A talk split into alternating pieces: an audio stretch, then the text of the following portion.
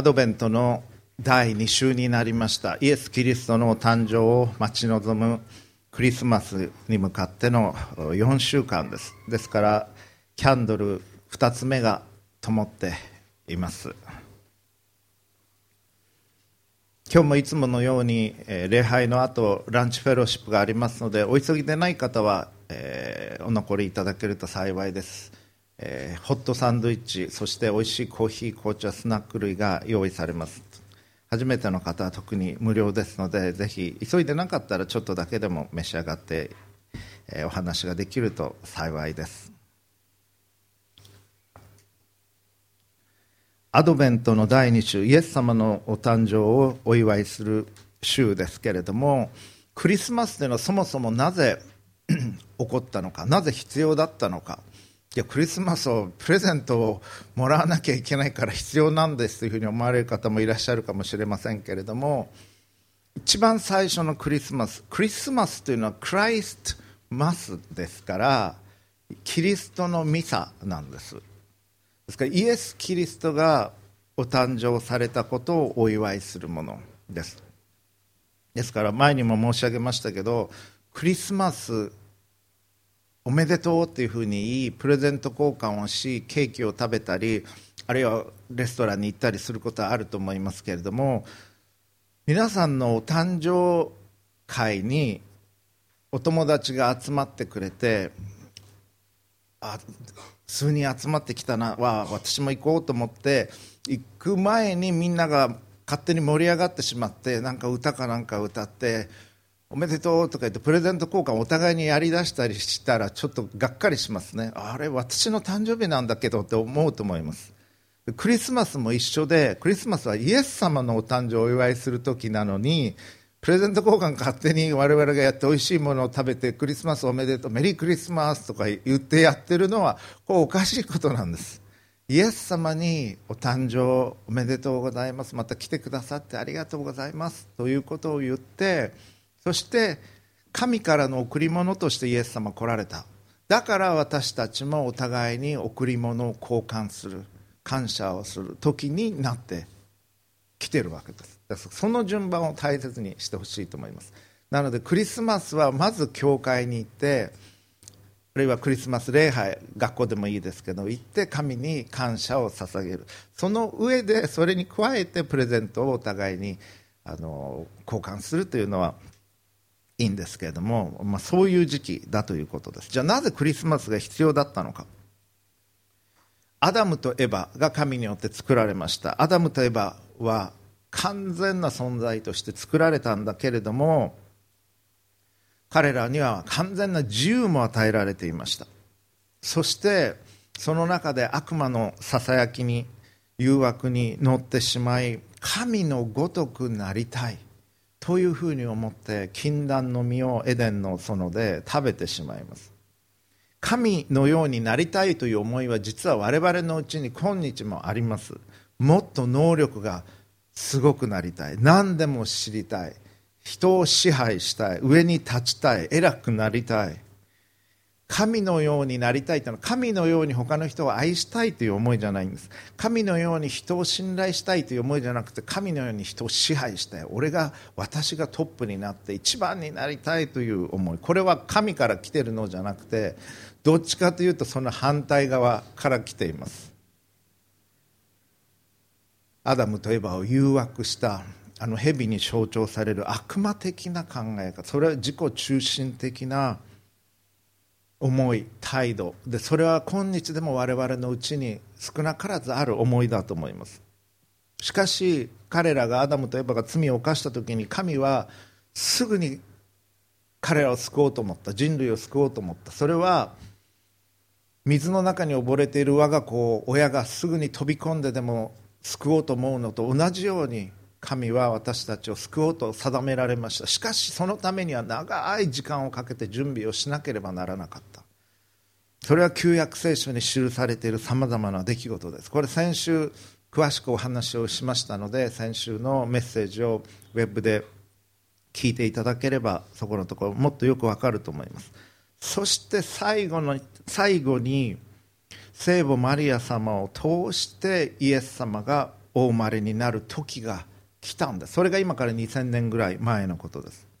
でこのマリア様ってどういう歩みをしておられたのか。マリア様の特徴っていうのは実は思い巡らすという態度に現れています。ルカによる福音書2章19節、イエス様のお誕生の箇所ですけれども、羊飼いたちが来た後で、これらすべて心に収めて思いを巡らしていたと記されています。また同じく51節、それからイエスは一緒に下って行かれ、ナザレに下って両親に仕えられた。母はこれらのことを皆心に留めておいたとあります。メディテーションあるいは黙想という言葉がありますが、マリア様というのはさまざまな心を心に留めて思いを巡らして、これはどういうことなんだろうかということをずっと考えられる思慮深い方でいらっしゃいました。ですからマリア様はそうであったのと同じように、私たちはこの忙しいクリスマスを待ち望むアドベントの時期、12月の忙しい時期なんですけれども、思いを巡らす時を持ちたいと思います。で今日のメッセージは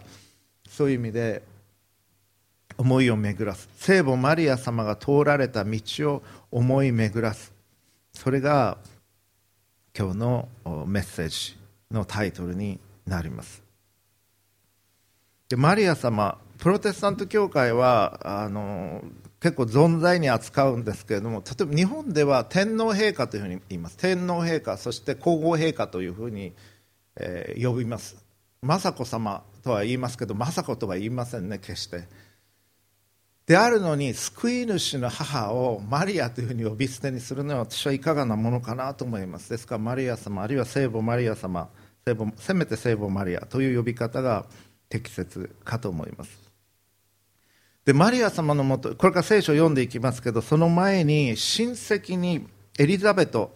そして祭司ザカリアという人がおられました。でその記事がルカによる福音書では一章に書かれているんですけれども、このお二人は神の前に正しい人で、主の掟と定めをすべて守り、火の打ちどころがなかったというふうに聖書に記されて、火の打ちどころがなかったというふうに聖書に記されている、なんとすごい方かなというふうに思います。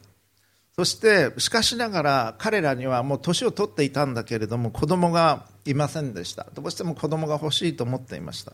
そして神殿に入って、エルサレムの神殿に入って特別な働きをすることが許された時に、天使がザカリアに現れたんです。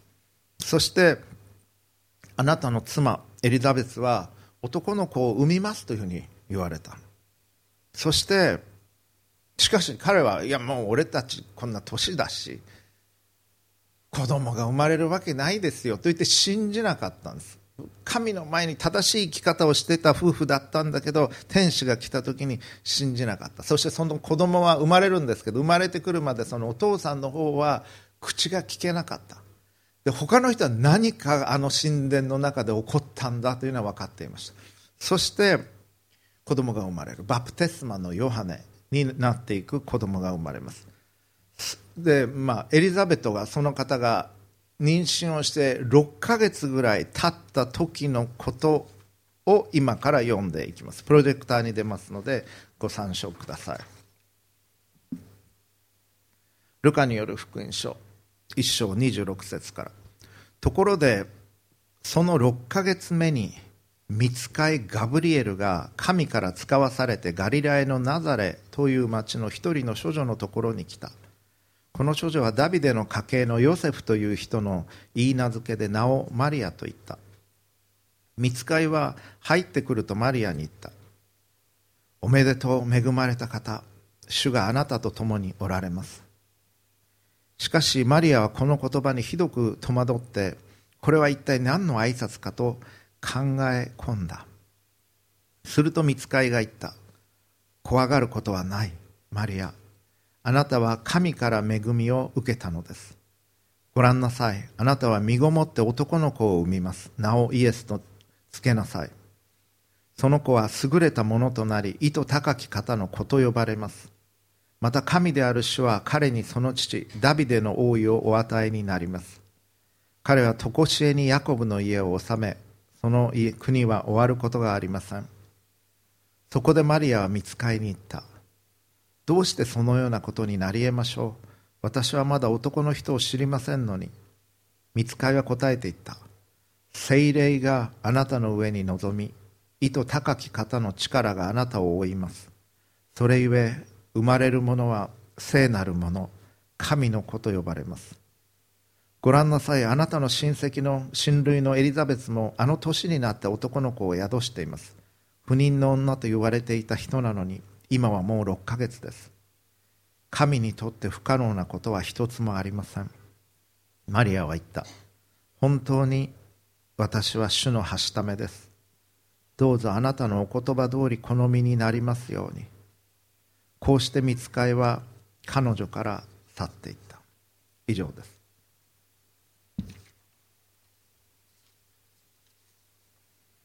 神はバプテスマのヨハネ、半年先に生まれていくわけですけど、彼を備えられ、そしてマリア様を備えられました。その方から生まれ、特別な救い主が生まれてくる、そういう存在として聖母マリアを備えていかれた。ちょっと考えてみていただきたいんですけれども、あなたが仮に神だったとして、これから人類を救う救い主がお生まれになる、もう特別な、いわば人類史のクライマックスと言ってもいいと思います。その時にその母となる方を神として作っていく、どういう方を作られるでしょうか、用意されるでしょうか。適当にその辺にいる人誰でもいいよとはまずならないと思います。清い聖なる神の御子をお産みになる、神の母となられる方、もうそれだけでも大変なことです。ものすごい名誉なことだし、恐るべきことだと思います。しかしさらには、この救い主としてお生まれになった、赤ちゃんとしてお生まれになった方を、イエス様を30年育てていかなければならないわけです。母親の影響というのはどれほど子供に対して大きいか、母である皆さんはよくお分かりだと思います。どれほど母として子供を育てるのが大変な仕事であるかということを理解されるでしょう。悪魔は救い主に生まれてきてほしくなかったんです。悪魔は神に対して敵対をし、神のごとくなろうと思い、そして神によってそれは当然のごとく拒否され、もともと天使だったんです。ルシファーと呼ばれる。そして彼は彼がもし悔い改めることができたならば、父なる神は彼のことすらもお救いになられたでしょう。しかしそれができないほどにねじれてしまった、悪になってしまった。そしてその悪となった悪魔のために、神は地獄という場所を用意しなければならなかった。そして自分がそこに裁かれていくということを知っています。その時に神が最も愛しておられる人を、人類を、人間を道連れにしたいと思ったんです。神が一番愛して作られたアダムとエバを誘惑し、自分の道連れとして地獄に引きずり込みたいと思った。そして神は、悪魔が悔い改めることをしないので、人類のために救い主を送ることを定められました。そして来られたのがイエス様でした。悪魔はそのことが嫌で嫌でしょうがありませんでした。悪魔は救い主を殺したいと思った。その話は出てきますし、聖書の中でも東方から博士たちが贈り物を持ってイスラエルに来た時に、ヘロデ王は自分の座が侵されると思って、その年代の子供たち全部、その村の子供たちを殺すという出来事が起こっています。今日のルカによる福音書ではないので、そのことは深くは入っていきませんけど、そういうことは起こっていきます。救い主を殺そうと思ったら、一番簡単なのはその母親を影響下に置くことです。赤子の手をひねるようにという表現がありますけれども、お母さんがねじれてしまったら、子供は簡単にやられてしまいます。ですから救い主の母というのは特別に用意された方で、なければなりませんでした。神と心が一つになっておられる方でなければならなかった。そして救い主の育ての父、マリア様は聖霊によって神によって身重になられたので、ヨセフ様っていうのは育ての父親としてイエス様を愛し育てていかれました。この方もこの聖母マリア様とイエス様を守っていかなければならなかった。本当に大変な生涯を歩まれたと思います。どういうことが起こったか、ヘロデ王が幼子イエス様の命を狙っているという情報が入ったので、マリア様とイエス様を連れてそこをベツレヘムを去っていかなければなりませんでした。なんと海外に逃げます。エジプトにまで逃げる。そこでヨセフ様は、大工でしたから大工の仕事を見つけていかなければならなかった。聖書に細かく書かれてませんけど、そして家族を養っていかなければならなかった。言葉も通じなかったでしょう。住むとこを探すんだって大変だったと思います。そういう中で2人を救い主と救い主の母を守っていく役割がどれほど大変な責任だったか、想像を絶するものであります。御父は救い主の母となる方をお作りになられました。その方は聖書には細かく書かれてませんけど、すごく美しい方だったと私は思っています。とても清く美しくつつましやかで、神と思いが一つになっておられた方、罪なき方であったんではないかと思います。実は12月8日、今日は無限罪の御宿りの祝日、聖母マリア様の祝日なんです。カトリックの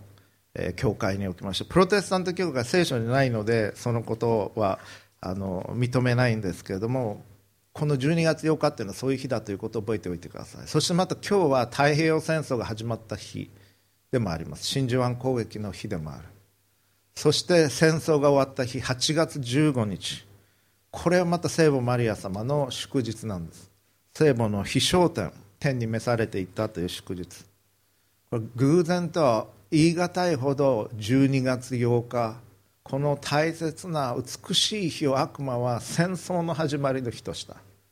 そしてそれが終わったのが8月15日であったということ、これは偶然とは思われないような重なりだと思います。さらには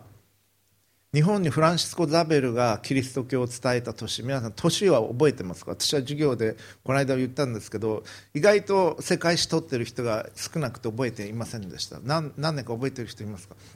はい、1549年ですね。以後よく伝わるキリスト教ですね。以後よく伝わるキリスト教と覚えれば覚えられます。一生の8月15日なんです。実はザビエルが鹿児島に上陸したのは。そしてザビエルはもちろんこの日が聖母の飛翔天の祝日であるというのを知ってましたから、日本を我々に伝えることなく日本を聖母にお捧げしてるんですから、そういう話が実はあります。それはそれとしまして、12月8日にこのメッセージ語るということは意味があることだと思います。救い主の母になるにふさわしい方としてマリア様は作られたでしょう。人類の中で特別な方としてマリア様は救い主をお産みになりお育てになるにふさわしい方として作られたのだと思います。聖書には書かれてないことってのは実はたくさんあります。皆さんでももし日記をつけておられるなら全部は書かれてないと思います。この日はご飯食べたって書いてないから、皆さんのお孫さんがね、将来見てうちのおばあちゃんこの日ご飯食べなかったのかなとか思わないと思います。大抵普通食べますね。あるいは今の世代の若い人だったら、若い人じゃなくてもほぼ 100% スマホ持ってます。だから日記に書いてないからといってスマホ持ってないと想定する方がおかしいですね。書かれてないことってのは実はたくさんあるんです。でもイエス様が赤ちゃんとしてお生まれになった、それは当たり前のことです。当然おむつ、当時どういうものだったかよく私は知りませんけどは交換しなければならなかったし、ミルクもあげなければならなかった。それも当然のことです。聖書には書かれてないですけど、お母さんとしてお育てすることがイエス様はどれほど大変だったか、危険も伴ったし、辛いこともあっただろうし、何より責任重大な中で愛を持って育て抜かれたんです。これは大変なお働きだった。そのことを覚えて、私たちはこの方に、マリア様に敬意を表したいと思います。3つ申し上げていきます。聖母マリア様、どういう方だったか。まず第一に、全てのキリスト者の規範、模範であったと思います。マリア様に関する否定的な記事っていうのは聖書の中にありません。第一の弟子であったペテロは3回もイエス様のことを知らないと言いましたし、そして新約聖書の多くの部分を書いていったパウロはキリスト教会を迫害してましたし、ステパノが殺される時にはそれに同意して、みんなが石投げの刑で石を投げる時に荷物の番をしていたりしました。教会を迫害していた。そしてイエス様が十字架にかかった時に、ヨハネ以外は全員弟子たち逃げました。身の安全のために。イエス様はあの重要な十字架です。キリスト教会どこに行ってもある、あの十字架にかけられたその場面にいなかったんです。みんな逃げてしまっていて、そこにいたのは使徒ヨハネとマリア様だったんです。そしてイエス様は御父にさえ見捨てられたように感じる中で、祈りによってイエス様を支えておられたのは聖母マリア様だったということ。一番考えてください。弟子たちは3年間イエス様と共に寝食を共にしました。マリア様は30年一緒におられたんです。しかも受胎告知から、そしてそれを受け取って産み育てて、この方が救い主としてどういう方が一番分かってたのは聖母マリア様です。でも聖書にはそのことあんまり書かれていない。なぜか大きい理由は、マリア様は救い主でないからです。マリア様は人間です。人として作られた。救い主はイエス様なんです。イエス様が救い主であるということが人々がよく分かるように、マリア様は背後で秘められた方として表に出てこない、また自分にスポットライトが当たるのを好まれない方だったんだろうと思います。もう一つは、弟子たちの理解があの時点で不十分であったということもあったと思います。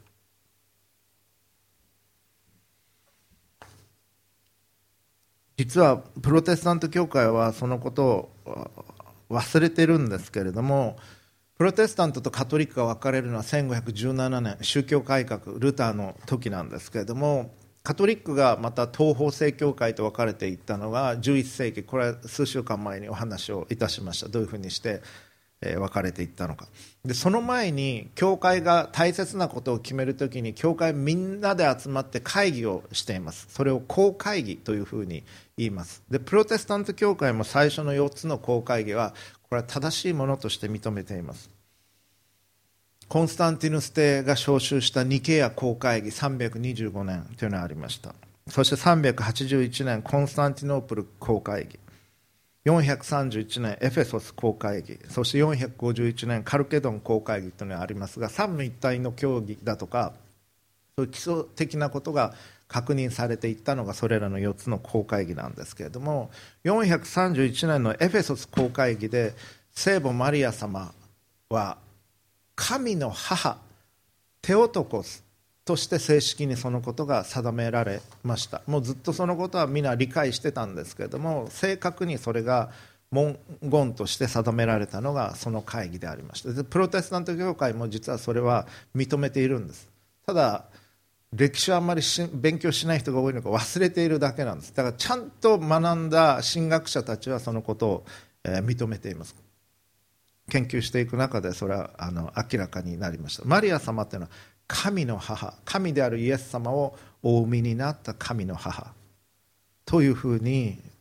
全教会が認めておられるわけです。マリア様の従順なしに、愛なしにクリスマスの出来事っていうのはなかったんです。考えてみてください。マリア様はもう婚約していました。いい名付けでした。ヨセフ様と婚約してた若い女性が身重になるって言われたんです。天使によって。ですよ。婚約破棄されるかもしれない。普通そうですね。ヨセフ様もそのことを考えました。実際そのことは聖書にも記されています。そして当時のイスラエルだったら貫通罪として石打ちの刑にあり処刑される可能性もあった。少なくとも小さな村ですから人々から後ろや指を刺される、それらのリスクは当然頭をもう一瞬のうちに駆け巡ったでしょう。その中でマリア様は、私は主のはしためです、お言葉通り好みになりますようにと受け取られたんです。そのリスクを受け取っていかれた。誰が信じますか。いやもう妊娠しちゃったんですけど、私聖霊によって妊娠しました。ああそうですか、救い主が生まれるんですって。信じてくれないです、普通であれば。でも彼女は神への信頼を持ってそれを受け取った。そういう生き方をそれまでずっとしてこられた方だったんだと思うんです。生まれた時から神と共に生き、そして神に祈り、神と共に歩み、いつも祈っておられた方だったんでしょう。敬虔な思慮深い思い巡らす方で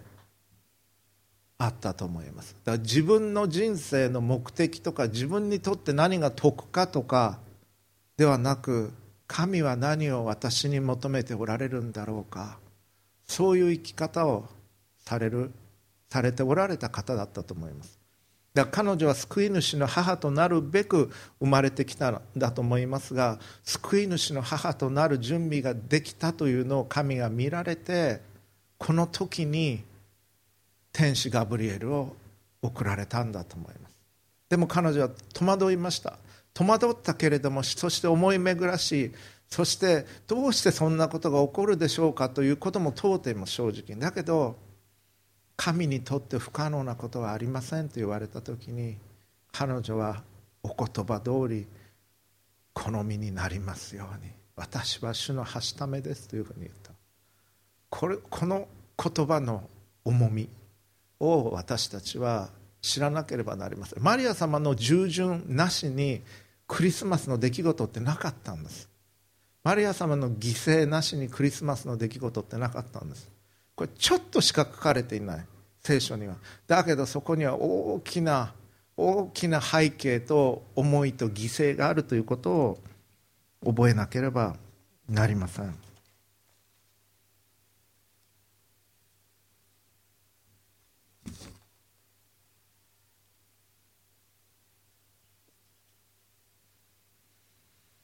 神はすでに親戚のエリザベトに奇跡を起こしておられました。マリア様もそのことを知っておられましたし、天使もこのことに言及をされました。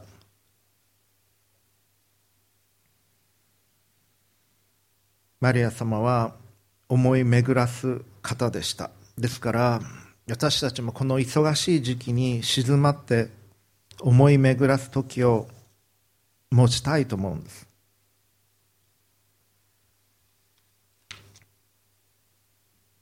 自分の人生は、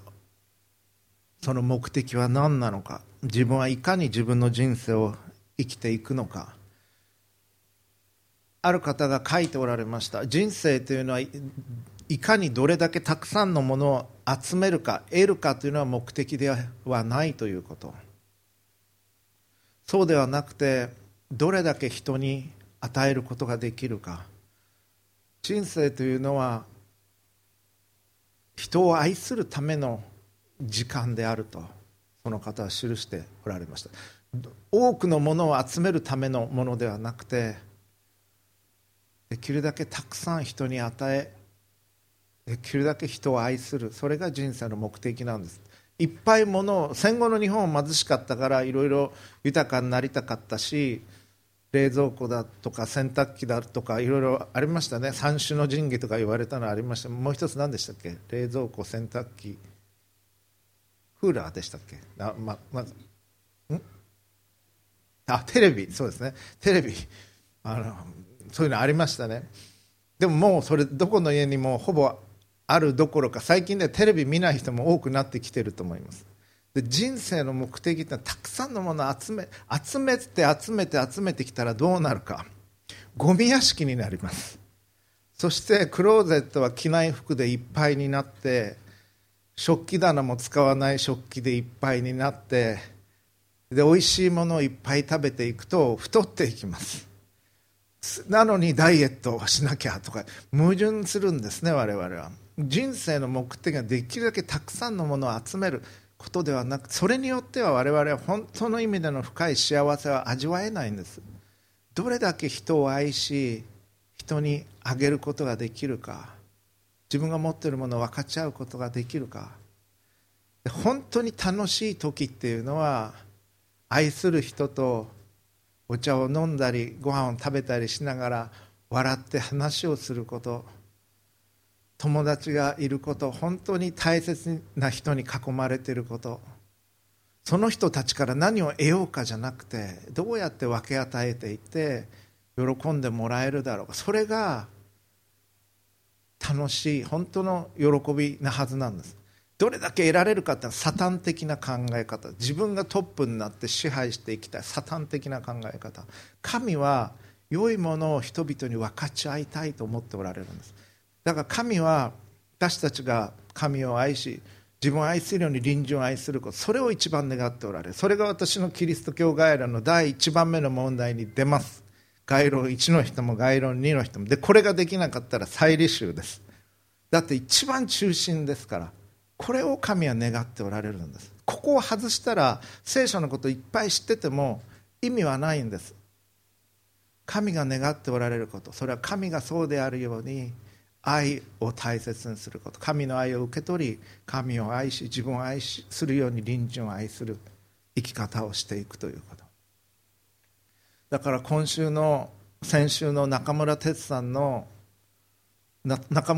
医師は我々と同じバプテスト連盟のクリスチャンなんです。西南のご出身の方で、そしてアフガニスタンに行って砂漠をそこに水を通して井戸を掘って緑にして、医者としてだけじゃなくて本当に献身的に働きをしてこられた。銃弾によってじゃなくて、軍隊によってじゃなくて、彼らが必要としているものを与える、それが本当の支援なんだということを言われ働いてこられた方でした。しかし彼は暗殺されたわけです、先週。でも神の歩みに沿った仕方なんです。力によってじゃなく、武力によってではなく、人を愛し人を助けることによって支援をしていく、共存をしていく、それはキリスト教的な歩みであったと思います。そのために彼は行かれた。だからそのことを我々は覚え、またできる形で継承する方法を考える必要があると思います。彼のような人はなかなか出てこないでしょうけども、でもバプテスト連盟ってそういういい伝統があるんです。ルワンダに行っておられる方もいますし、そういう社会に直接関わっていこうという伝統は、これは良い伝統だと思います。1番目、マリア様すべてのキリスト者の規範。マリア様第2番目は第2のエヴァであったということです。アダムとエヴァのエヴァです。第1コリント書15章45節、聖書に最初の人アダムは生きたものとなったと書いてありますが、最後のアダムは生かす御霊となりました。でこれはイエス様のことを言ってるんです。最後のアダムってのは、最初のアダムは罪を犯してしまってエデンの園で失敗をしてしまいました。しかし第二のアダム的存在としてイエス様が来られ、我々を生かしてくださるようになった。第2コリント書11章3節、しかし蛇が悪巧みによってエヴァを欺いたように、万一にもあなた方の思いが汚されてキリストに対する真実と締結を失うことがあってはと私は心配していますという表現もあります。ですから伝統的にマリア様は最初のエヴァは失敗したけれど、第2のエヴァとして、天地創造の時に作られたようなエヴァの新たな形として来られ、マリア様は罪を犯さず神への完全な従順を持ってキリストの母と救い主の母となる道を全うされ、救いの道を開くお手伝いをされたということです。キリストはマリア様のうちに宿られた。マリア様を通して救い主は救いの道を開かれたということ。この方の従順なしに、この方の犠牲なしにはイエス様のお誕生というのはなかったということです。で、マリア様だって失敗する可能性はあったんです。マリア様だって罪を犯す可能性ありました。いや、そればかりか、イエス様だって罪を犯す可能性というのはあったんです。人として来られてますから、罪なき方としてお生まれになった。だけどその生涯を全うしていかなければならなかった。罪なき救い主として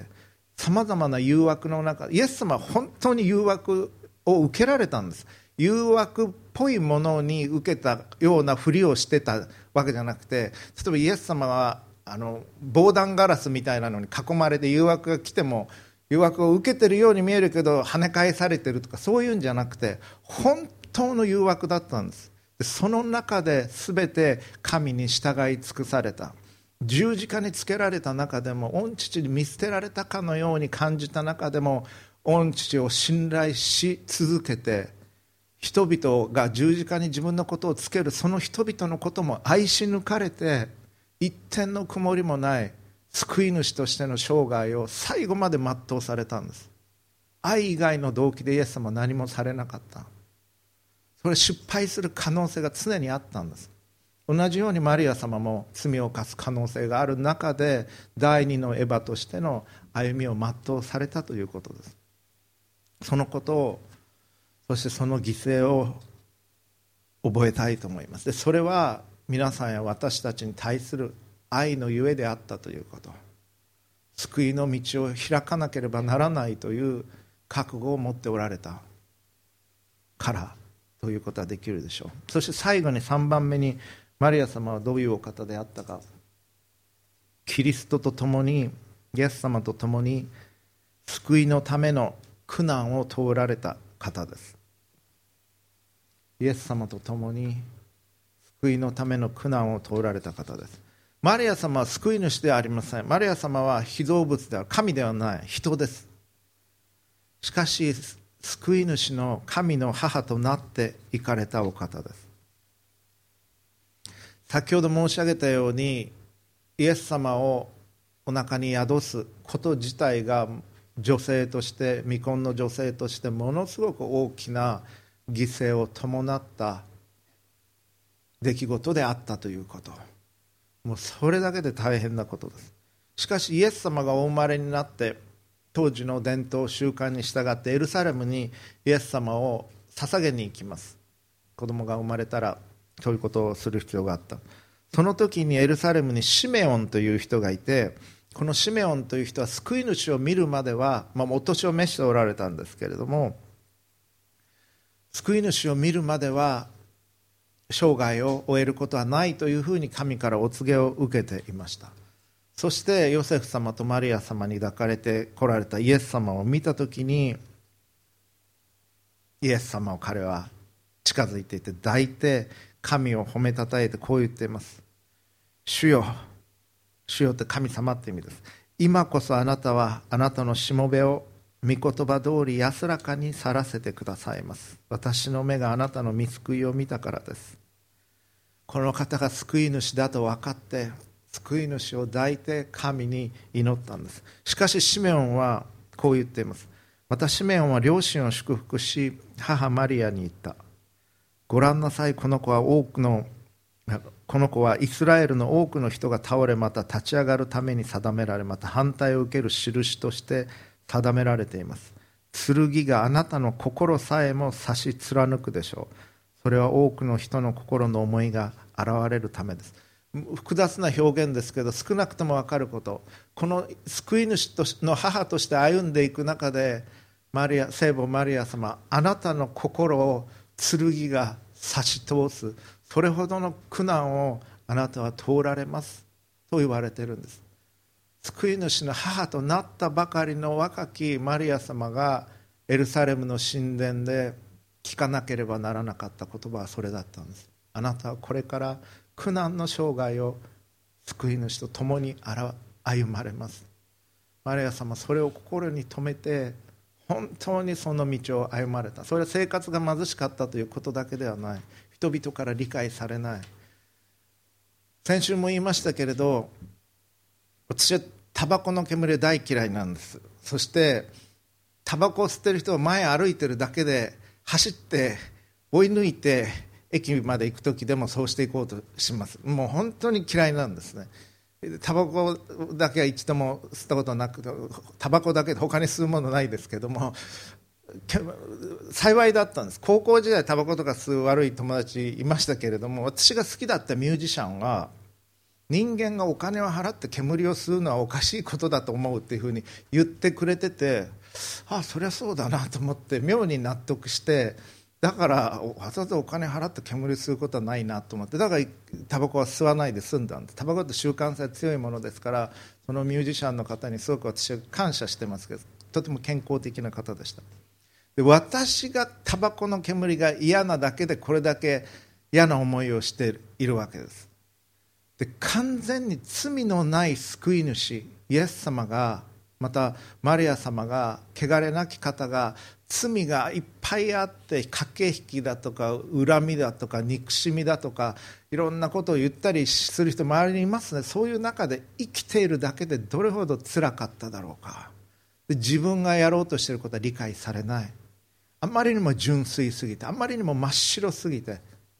そんなんじゃ生きていかれないよとか、何言ってんだとか、甘いねとか言われる中で陥れたりられたり、バカにされたり、後ろ指刺されたりする中で、まっすぐに生きているだけで辛かったと思います。しかもイエス様は人々を愛し、人々を教え、人々を癒し、しかし理解されず、裏切られ、蔑まれ、最後は鞭で打たれて、茨の冠を着せられて、十字架を担がされて、血だらけで十字架にかけられて殺されていく、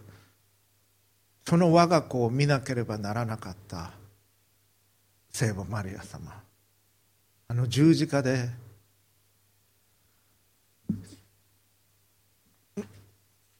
自分の子供が十字架で苦しんでいる姿を、しかも救い主であるのに、しかも弟子たちはほとんど逃げてしまった。誰も理解してくれない。その中で祈りによって支えることがどれほど困難であったか。しかし全ての人を愛そうとされた。そういう苦難を経て救いの道と開かれたんです。クリスマスというのは喜ばしい時です。クリスマスおめでとう、メリークリスマス、喜びます。だけどその背後には神の苦難があった、痛みがあった、救い主イエス様の苦しみと犠牲があった、聖母マリア様の犠牲があった、ヨセフ様の犠牲があった。そしてそれはそこから続いていくんです。で、それは全て私たちへの愛のゆえなんです。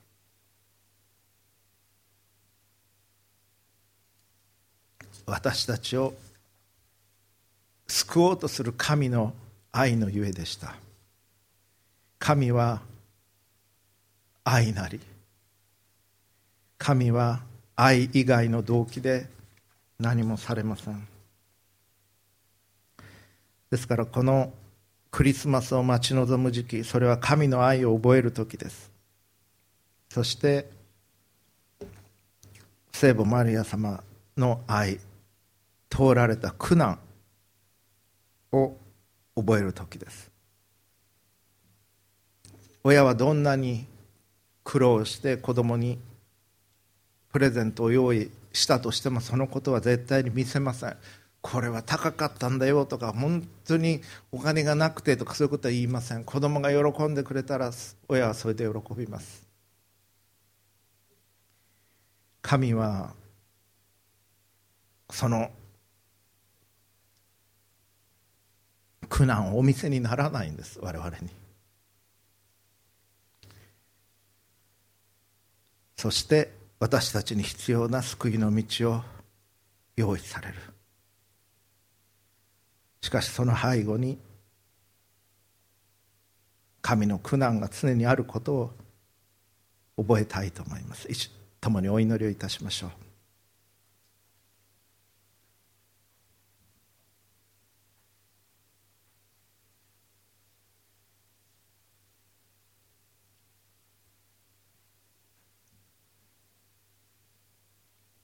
父、子、聖霊なる神様、尊いお名前をあがめます。あなたは私たちを愛するがあまり、愛してやまないがゆえに、救い主イエス様をお送りになられました。その背後に私たちが存じ上げないさまざまな苦難が、困難が、痛みが、犠牲があったことをお察しいたします。心から感謝をいたします。どうかあなたの愛を知り、あなたを愛しし、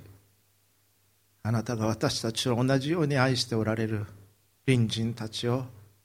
の方々を自分を愛するように、